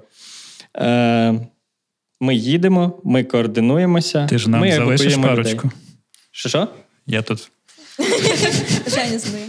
А, а. Нам парочку. А, два костюми? Добре. А то Денис, ну треба якось подбати про Ми вже починаємо координуватись вже завчасно. Ні, ну я подбаю, я буду зв'язуватись, вони вже там будуть на місці, скоріш за все. Е, вот, Я з ними зв'яжусь, скажу, ребята, що вам треба, да, куплю для команди. Ну, все по стандарту в нас буде. Домовимось. Да. У нас вже злагоджена робота. В першу чергу хочу вам всім подякувати за такий класний подкаст. Я сиджу, слухаю, у мене просто вогники в очах від всіх цих історій. І ситуація дійсно важка. І з каховкою, і з тією загрозою, яка наразі над нами нависає під назвою ЗАЕС, яку начебто там мінують. Проте я б хотіла почути, можливо, якусь кумедну, дотепну історію, яка пов'язана з цим періодом, для того, щоб, окрім позитивного, такого доволі інформативного е, досвіду, який я сьогодні почула, почути ще й щось таке, від чого можна посміятись, і в хорошому плані згадувати вас всіх. Дякую. Ну, як мінімум, було врятоване яєчко. Ще, до речі, за за те, що кого врятували, або кого майже не врятували, ми плили по течії, вже верталися з якоїсь собака, напевно, це була, я не, не, не пам'ятаю. І біля нас пропливає такий великий дерев'яний слон. Я думаю, може, треба ще й слона евакувати. Оце буде інфоповод. Тому Я вже бачу цей пост на ваших сторінках. Евакуювали слона. Донатьте сюди. да, і реквізити монобанка. У мене є прикольна історія. Е, Оце ж ми з однією організацією, там, де діти дуже сильно хотіли, знаю, з вітиків.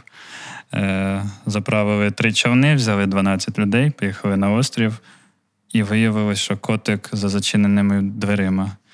Тобто ми, ну, само собою, котика ж ніхто не кине. І ми давай вибивати ті двері.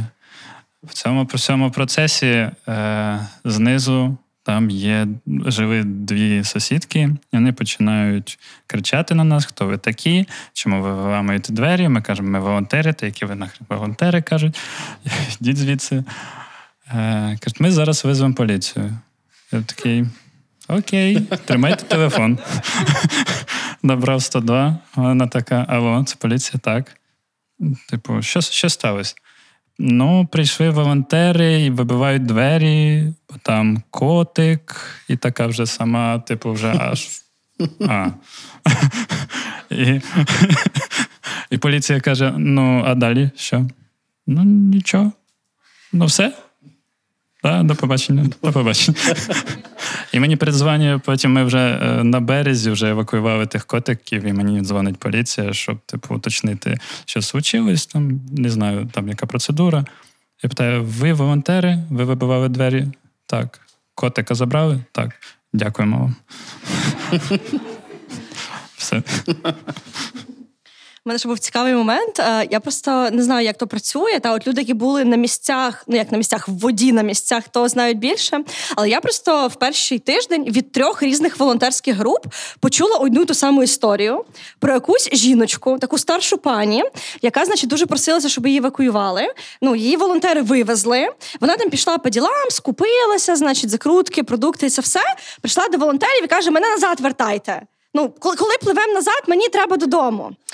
І якби, по-перше, історія прекрасна. А по-друге, я почула цю історію від трьох абсолютно різних груп, тобто це точно різні волонтери. І мені просто цікаво, це одна така старша пані, чи Ні. їх там декілька?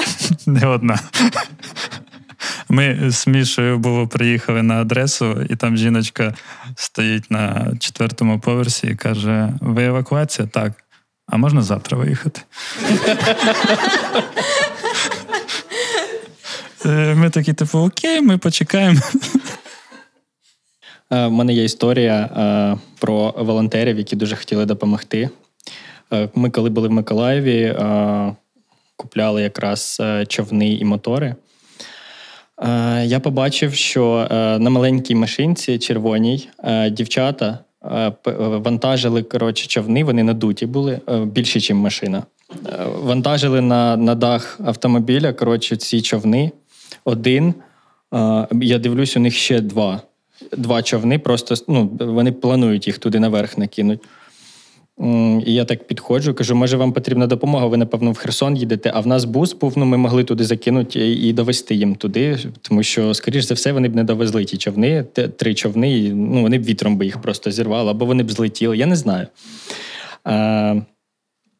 Ми забрали в них ці два човни і поїхали, або вони ще їм щось потрібно було там щось куплятися. Я кажу, як прийдете в Херсон, зателефонуйте, ми вам віддамо ваші човни і евакуюйте. Е, Ми поїхали. Вони ну, е, не відгукуються, нічого, їх немає. Ми вже на тих човнах евакуюємо. Женя на них е, плавав. Ну, їх дуже довго не було. А я розумію, що час і ну, потрібно бути максимально ефективними. Е, Ми займаємося своїми справами. Я ж їм скинув свій маячок в телеграмі, щоб вони прям могли слідкувати, де я знаходжусь. Щоб якщо я не буду відповідати, вони просто самі приїдуть туди, де я. Е, Вони не, від... не зв'язуються, не зв'язуються. Я з ними теж не зв'язуюсь. О третій годині ночі вони, е, ну, це, ми, ми зустрілись біля епіцентру десь о 10 ранку. Е, Вона мені, ця дівчинка, пише: от о третій годині, годині ночі, типу, як у вас там справи, все добре. Кажу, в нас все добре, як у вас. Ми поки їхали до Херсона, пробили три колеса, е, не доїхали. Е, і е, вони відремонтували їх, поїхали в Херсон, і їх потім не пустили просто евакуювати вже на ранок, на наступний. Е, коротше, і ну, просто Просто смішна історія про те, що а, і вони повернулись е, вони самі з Одеси, вони повернулись в Одесу, так і нічого не зробивши, просто витративши гроші. Добре, що ці човни ми забрали в них, і вони нам знадобились. Тобто історія, як е, Денис дуже вдало віджав два човна. Да. Да? Так ти в Миколаїв не в Миколаїв за ними їздив. Поїхав в Миколаїв по 10 човнів, привіз 12. Це називається економія ресурсів. да? Е, бачили таку ж схожу історію, як люди на машину отак от ну, е, зверху ціпляли ці лодки і приматували їх там і скотчем, і е, там мотузкою, а потім такі розуміли, а як ми будемо сідати? Ми двері, типу, замотали. Блін, така в них така ж ситуація. Була вони примотали човен і не могли двері відкрити, бо вони ремнями зажили всі двері. І вони залазили через е, вікно в машину. Да, реально таке було. Слухайте, а потім кажуть, да, що от волонтерам якраз погано з комунікаціями. Це ж контент для Тіктока. Це ж от саме воно, що потім якби тільки збір в коменти, да, і давайте донатимо. Всім привіт, друзі! Мене звати Сабіна, волонтерка з Одеси. По-перше, хочу передати велике вітання всім від одеських волонтерів. Всі дуже добре пам'ятаємо співпрацю із Києвом, і зі Львовом, з Харковом, майже з кожним містом в Україні і. Пам'ятаємо особливо, знаєте, перші місяці війни, коли е, ми е, більшість із нас були у цьому чудовому чаті переписувались друзі, в кого є там, я не знаю, е, автомобіль такий-то, в кого є там. Пакунки такі то і ми вирішували такі нереальні завдання. Ну, кожен з вас дійсно. Я пам'ятаю ці миті, і я пам'ятаю, що в той складний період, коли не хотілося нічого, була повна невідомість, що буде далі. Так особливо було страшно нам там в Одесі, е, але от.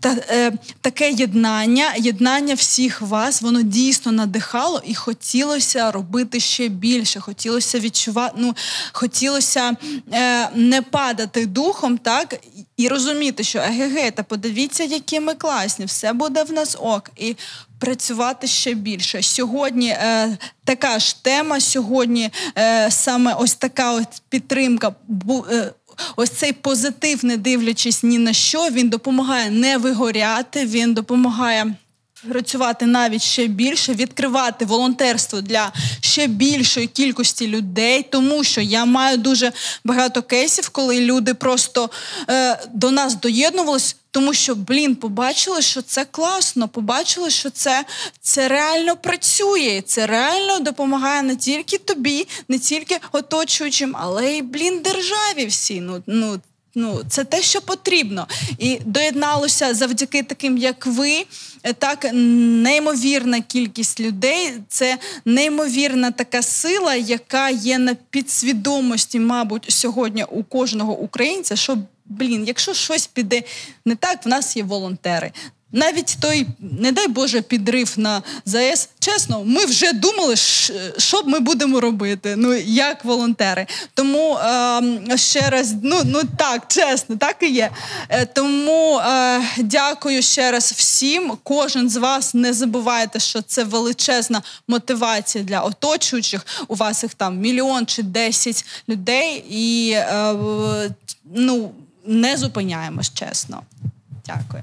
І я думаю, що хіба що ми ще когось одного включимо, правильно? От, та е, нам теж додасте енергії зараз.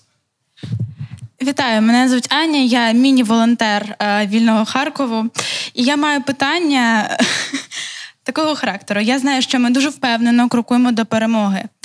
І мені хочеться дізнатися, які плани, що ми бачимо в майбутньому, яке є майбутнє нашого українського волонтерського руху.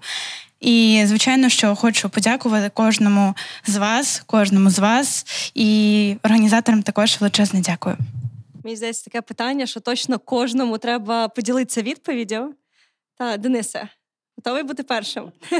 Е, ну, е, одразу почувши це питання, е, в мене просто. Е, величезний е, в голові величезний об'єм роботи, який буде ще після перемоги.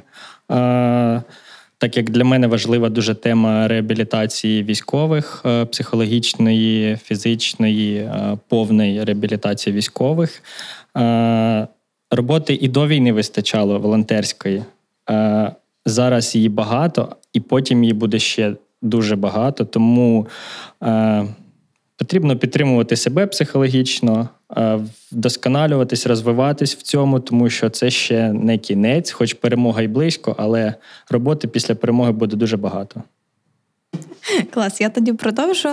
Е, Перше, що я думаю, як людина, яка працює з окупацією, і ну, це про те, що я вже думаю там наперед, десь це про реінтеграцію цих територій, е, молоді, людей, е, дітей е, в українськість, в українську ідентичність, тому що якщо казати про е, новоокуповані території, та, тобто про Запорізьку, Херсонську область, там буде трошки легше, тому що люди вже якби все одно з патріотичною українською е, позицією в більшості чекають Україну, чекають ЗСУ, і волонтери допомагають їм вистояти.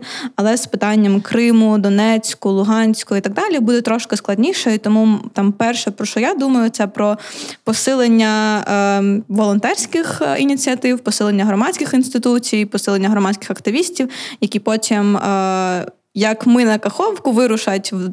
Після деокупації, і коли вже скажуть військові, що туди можна рушати, вирушать з місіями реінтеграції а, е, і повернення людей, а, е, повернення української культури, ідентичності до а, суспільства. Супер, і дивлячись е, навіть на наш зараз розговор, то навіть тут вже є репарація, і е, кожен хоче займатися своїм. Це круто. Е, що я думаю про це? Ем, по-перше, як я й казав, професійне волонтерство і проекти, які націлені не тільки просто допомогти людям, а на якусь стратегію на розвиток на майбутнє. І цікаво. Ну, не просто щоб приїхати допомогти відвести там гуманітарну допомогу і все а, про якусь більш стратегію. І цікава статистика, що а, не дивлячись на те, що зараз жорстка війна, а, ніхто в Україні не помер від голоду, тому що ну тому, що Україна об'єднана. Люди, на жаль, помирають від іншого, і наша задача з цим справитись. З точки зору про наші проекти, наші ідеї, це точно допомога військовим і реабілітація, тому що ну тому, що це буде необхідно, і це дуже велика проблема, з якою починає Україна стикатись, але далі все на жаль буде ще більше, тому що війна не закінчилася, вона ще буде йти, і травмованих е, військових, е, які пережили. Тяжкі моменти, і їм буде потрібна допомога. Це точно реабілітація військових, як і Денис сказав. І е, проекти, які направлені на допомогу е, громадському суспільству і громадськості для розвитку його у громадах, і плюс е, такі соціальні бізнес-проекти для підтримки місцевого бізнесу і людей, які потребують допомоги. Ну, така історія. Ну, я повторюсь про професійне волонтерство. Типу, а чого ні? Якщо є людина, котра проти чому волонтер має, типу, чому волонтеру мають платити, то я б з радістю послухав би цю цікаву думку. І, е, ну, звичайно, розвиток. Розвиток і в першу чергу починаючи від наших дітей, тому що, мабуть, 80% е, всієї моєї діяльності це я роблю для дитини своєї. І я дуже хотів би, щоб розвиток країни починався саме з дітей, саме з їхнього розуму, активності, щоб вони ні в чому не відмовляли собі і розвивались у всіх сферах, яких можуть або хочуть, або це можливо. Голоси волонтерства на радіо Сковорода. Знаєте, мені здається, це таке цікаве поєднання завжди у волонтерстві. Та з одного боку ми бачимо речі, які нас обурюють, та й нам хочеться щось з цим зробити. З іншого боку, ми маємо речі, які ми дуже любимо. Маємо людей, яких ми дуже любимо, і ми готові заради них бігти, допомагати, вести, грасти, плити, нести, шукати. Та і оце поєднання обурення і любові, та воно так чи інакше, мені здається, у кожного волонтера в житті існує. І я, от поки ви говорили, пригадала теж один з випусків подкасту Голоси волонтерства, де ми говорили з Ольгою Чевганюк з командою Animals, команда, яка займається зоозахистом, і теж однією з перших відреагувала на. Теракт на Каховський ГЕС, евакуюючи тварин і допомагаючи тваринам. І от вона тоді пригадувала, та що з одного боку є речі, які тебе безмежно надихають, ти їх любиш, ти готовий заради них вриватися, десь мріяти про цю Україну майбутнього, та про яку деколи важко мріяти. Давайте чесно, та але мріяти про неї. А з іншого боку, та оці речі, які напрягають, обурюють, якими не хочеться погоджуватися. І от сьогодні, слухаючи нашу розмову, розмову про дуже складні речі. Та це насправді напевно з точки зору тематики, тематики один чи не з найскладніших випусків подкасту Голоси волонтерства. Мені просто хочеться підмітити, як багато ми говорили про людей, як багато ми говорили про любов, як багато ми говорили про підтримку, про координацію, про співпрацю та про волонтерів, не як просто окремих супергероїв, які оце поплили і врятували, а як про мережу. Та, от не як про одного супергероя всесвіту Марвела, та як про якусь там да, оцю лігу, як вони називаються? Справедливість. Ні, інша там є ще одна. Лігу волонтерів. Лігу волонтерів, називаємо її так. Да? Тобто, але якесь це об'єднання, де дійсно у кожного є своя суперсила та свої сильні сторони, свої якісь слабкості. Та, Але в сумі це як той пазл, та, коли ви підтримуєте одного і закриваєте один одного. І тут насправді десь рухаючись до завершення подкасту, мені би хотілося. Запитати вас ще дещо важливе, та тому що ми багато говоримо про цю професійність волонтерства. Та і слухаючи вас, ну я відчуваю страшенну гордість та й страшенне таке тепло всередині, що блін, люди знають, що вони роблять. Та з такими людьми не страшно дивитися в обличчя викликам. Але насправді є ж багато людей, які ще не мають такого досвіду, як ми з вами. Та є багато людей, які зараз лише починають свій шлях у волонтерстві, та десь вони зараз пробують, шукають способи долучитися. І мені здається, що часто волонтерам, таким новеньким, їм десь може бути страшно спитатися або соромно, та бо є ж такі крути Денис, Наталя, Євген, Женя. Вони такі вже класні, все Аня. знають. Ну, Аня, може, трошки бачком, да? але от, ну, такі розумні люди. А я просто Катя, мені 15, я втекла від батьків на дві години по волонтериті, мені дуже страшно, бо я не знаю, що мені робити. Да? Або я Оксана, та мені 42, я, ну, всі мої друзі, вони всі питаються заробляти гроші, а я тут прийшла плести якісь сітки або щось допомагати. От яку пораду ми можемо дати тим людям, які шукають себе у волонтерстві? Що ми з вами, та як люди, які вже мають цю всю тонну досвіду, хорошого і не дуже, що ми можемо сказати тим, хто лише починає, лише пробує, та чи варто вписуватися у цю всю двіжуху, та і які перші кроки варто зробити, щоб дійсно вписатися? Радитись. По-перше, консультуватись. Ну, я також думаю, що об'єднання, навчання, мережування, і е, ми також це в Одесі обговорювали, тому що е, треба. Постійно приймати участь. Це не просто медійність, це просто е, для твого розвитку, для того, щоб ти знаходив там нові партнери, досвід, е, приймати участь у різноманітних волонтерських заходах, е, будь то форуми, просто якісь групи, якісь кластери. Просто, якщо в тебе немає досвіду, як я казав, просто слухати і навчатись, і все. Можливо, на ретріти їздити, так? На ретрити їздити, дякуючи вам. Дуже круті були ретрити. Е, Клас, у мене єдина порада е, йти за покликом серця, йти за тією проблемою, яка болить, йти за тим до напрямком, до якого ти хочеш долучитись.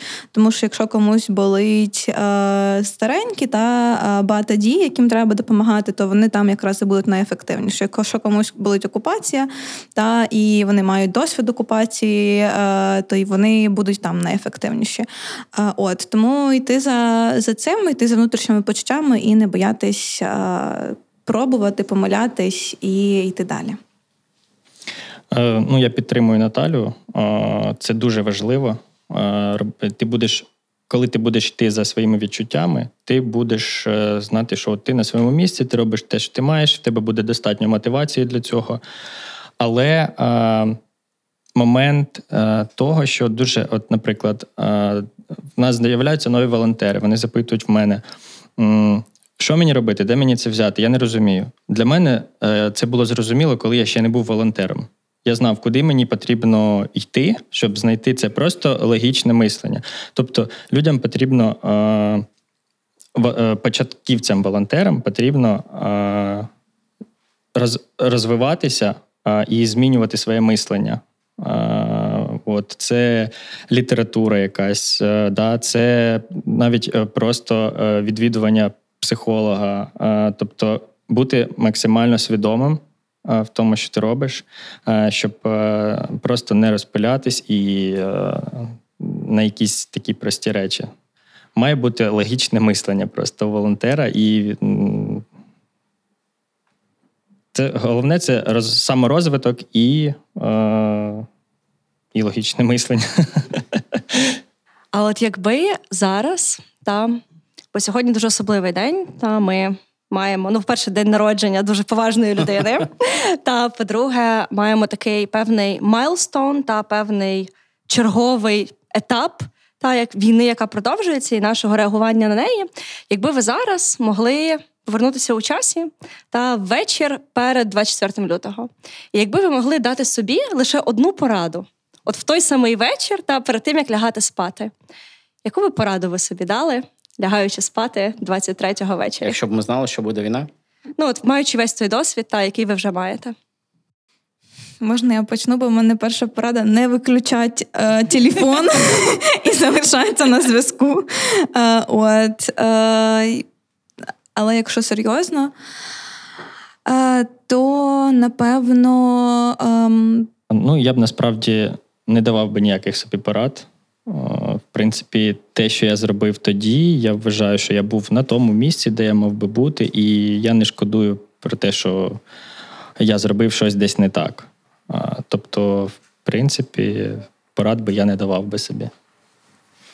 Погоджуюсь насправді з Денисом. Я також таку думаю, шукаю, е, щоб я собі порадив, але Е, я зараз е, трохи з ностальгією згадую той період. Ну, було круто. І Херсоні було круто, і всюди було круто. Тому все, що ми робили, було круто. І все, що люди і волонтери роблять, також круто. А як ще буде круто, та коли ми будемо будувати та вже створювати нове не лише у відповідь на кризу, а й тому, що нам хочеться побудувати щось вже інше. Угу. Жень, як у тебе? Не маю нахабності роздавати поради, якщо не питають. Взагалі порадив би собі ну, не спити в окупації одягнути, і тобі все одно це не поможе. Я дуже вдячна вам. Знаєте, оце питання з порадами, я його собі часто задаю.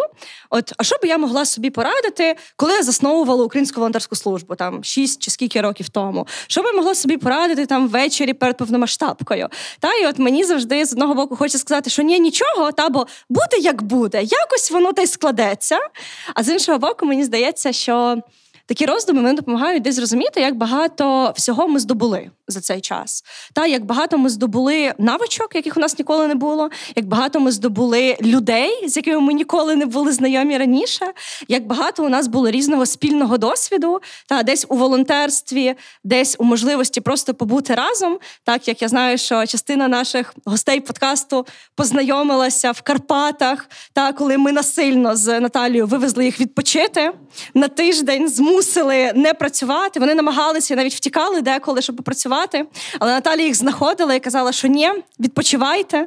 Та Женю ми теж намагалися тоді затягнути з нами, і він навіть майже мене погодився. не вийшло просто. Чесно, та, я так хотів. Але в останній момент Женя, здається, кудись е, чи то чи то поїхав працювати, чи то ще щось. Але, Але дивись, Женя, ще є наступний шанс, ще буде багато. Так що наступний раз я, ти вже я не зроблю все від мене можливе, щоб туди потрапити. Так, нам доведеться. Ну тому що знаєте, у волонтерстві ми багато говоримо про цю відповідальність, про роботу та про складність цієї роботи. Але завжди треба пам'ятати про те, що ну у Бога нема рук, крім наших, у України немає рук, крім наших. Та окрім цих рук, які зараз в залі, які зараз зі мною говорять, та ніхто не змінить цю країну. І мені здається, дуже важливо пам'ятати про те, що з одного боку ми мусимо дбати про інших, а з іншого дбати про себе, дбати про тих, хто поруч, дбати про тих, з ким ти поруч крокуєш вперед, і пам'ятати, що коли у нас з вами сил бракує завжди поруч є ті люди, які розуміють тебе без слів, з якими можна зідзвонитися, з якими можна пожартувати, які можна чесно сказати, що Боже, ну я так замахалася. Та які тобі у відповідь скажуть щось дуже хороше та підтримуюче, і після півгодини розмови ти вже розумієш, що оця замаханість вона відступає, та їй на зміну приходить бажання і далі рухати, допомагати, плити, говорити і координуватися.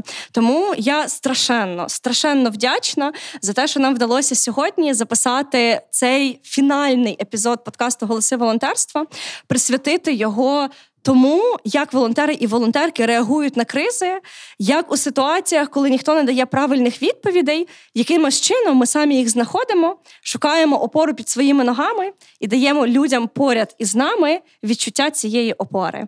Сьогодні з нами на подкасті були дивовижні волонтери і волонтерки. Я дуже дякую Денису, Наталі, Євгену та Жені за ваші історії, за ваш досвід, за те, що ви ділилися не лише тим як ви це робили, а якимись особистими враженнями та історію про курку та яйце. Я думаю, що точно ми заберемо з собою. З цього подкасту і завершуючи нашу розмову, десь хочеться ностальгічно пригадати Знову таки, те, як ми починали подкаст голоси волонтерства. Як ми говорили у кожному випуску з волонтерами і волонтерками, які працюють у різних сферах, ми говорили про окупацію Маріуполя і те, як волонтери волонтерського центру Халабуда на папірчиках писали списки, ходили і моніторили, хто де знаходиться. Ми говорили з Денисом Пахомовим, засновником благодійного фонду Турбота є волонтером, який з перших днів евакуював людей із Салтівки, під обстрілами вивозив бабусів, дідусів з 14-го поверху. Та і ще й переконував їх, що все нормально, я везу вас в Україну, а не в Росію. Все окей. Під час цього подкасту ми говорили про зооволонтерство з Олією Чевганюк з команди You Animals. Дивилися на те, а що ж мотивує нас допомагати тваринам та дбати про тих, хто не здатен продбати про себе. І ми говорили з Богданою Турів, засновницею волонтерської ініціативи Теплосердні з міста Дрогобич, маленькою волонтерською групою, яка у Дрогобичі створює простір української культури, простір прийняття і простір, який завдяки культурним подіям підтримує регулярно грошима наших захисників та захисниць. Ми говорили про дітей. Один із випусків ми присвятили підтримці дітей, тих дітей, які зараз проживають на прифронтових територіях, дітей, які втрачають освітні можливості, соціалізаційні можливості. І ми говорили про це з Сніжаною Бурденюк, засновницею і однією з ініціаторок платформи Співдія діти.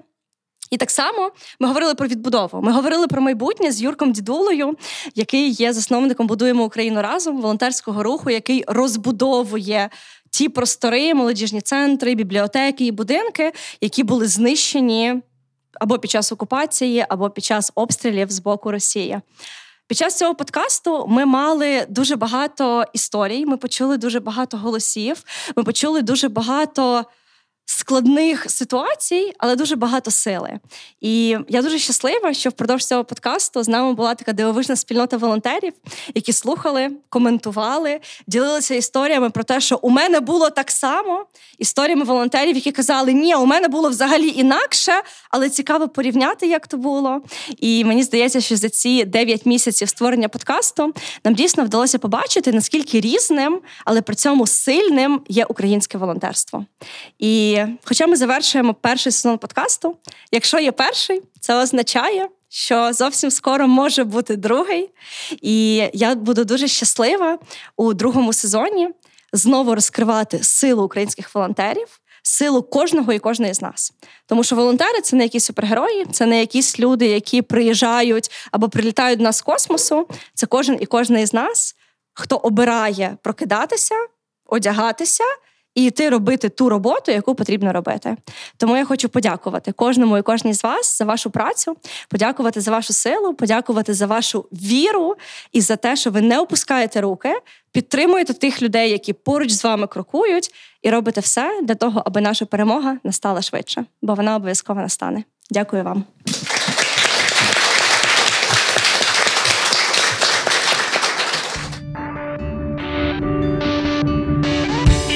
Десь вони гучно запалюють серця всіх навкруги, десь лунають тихо і трохи невпевнено, а десь ми ще їх почуємо. Подкаст Голоси волонтерства. Мозаїка добрих справ та досвід людей, які їх творять. Мене звати Анна Бондаренко, і вже 5 років разом з командою Української волонтерської служби ми розвиваємо культуру волонтерства в Україні. Енциклопедія менеджменту добра та знайомство з представниками різних актуальних сьогодні напрямків волонтерства. Голоси волонтерства лунають за підтримки ЮНІСЕФ, щоб кожен українець волонтерив.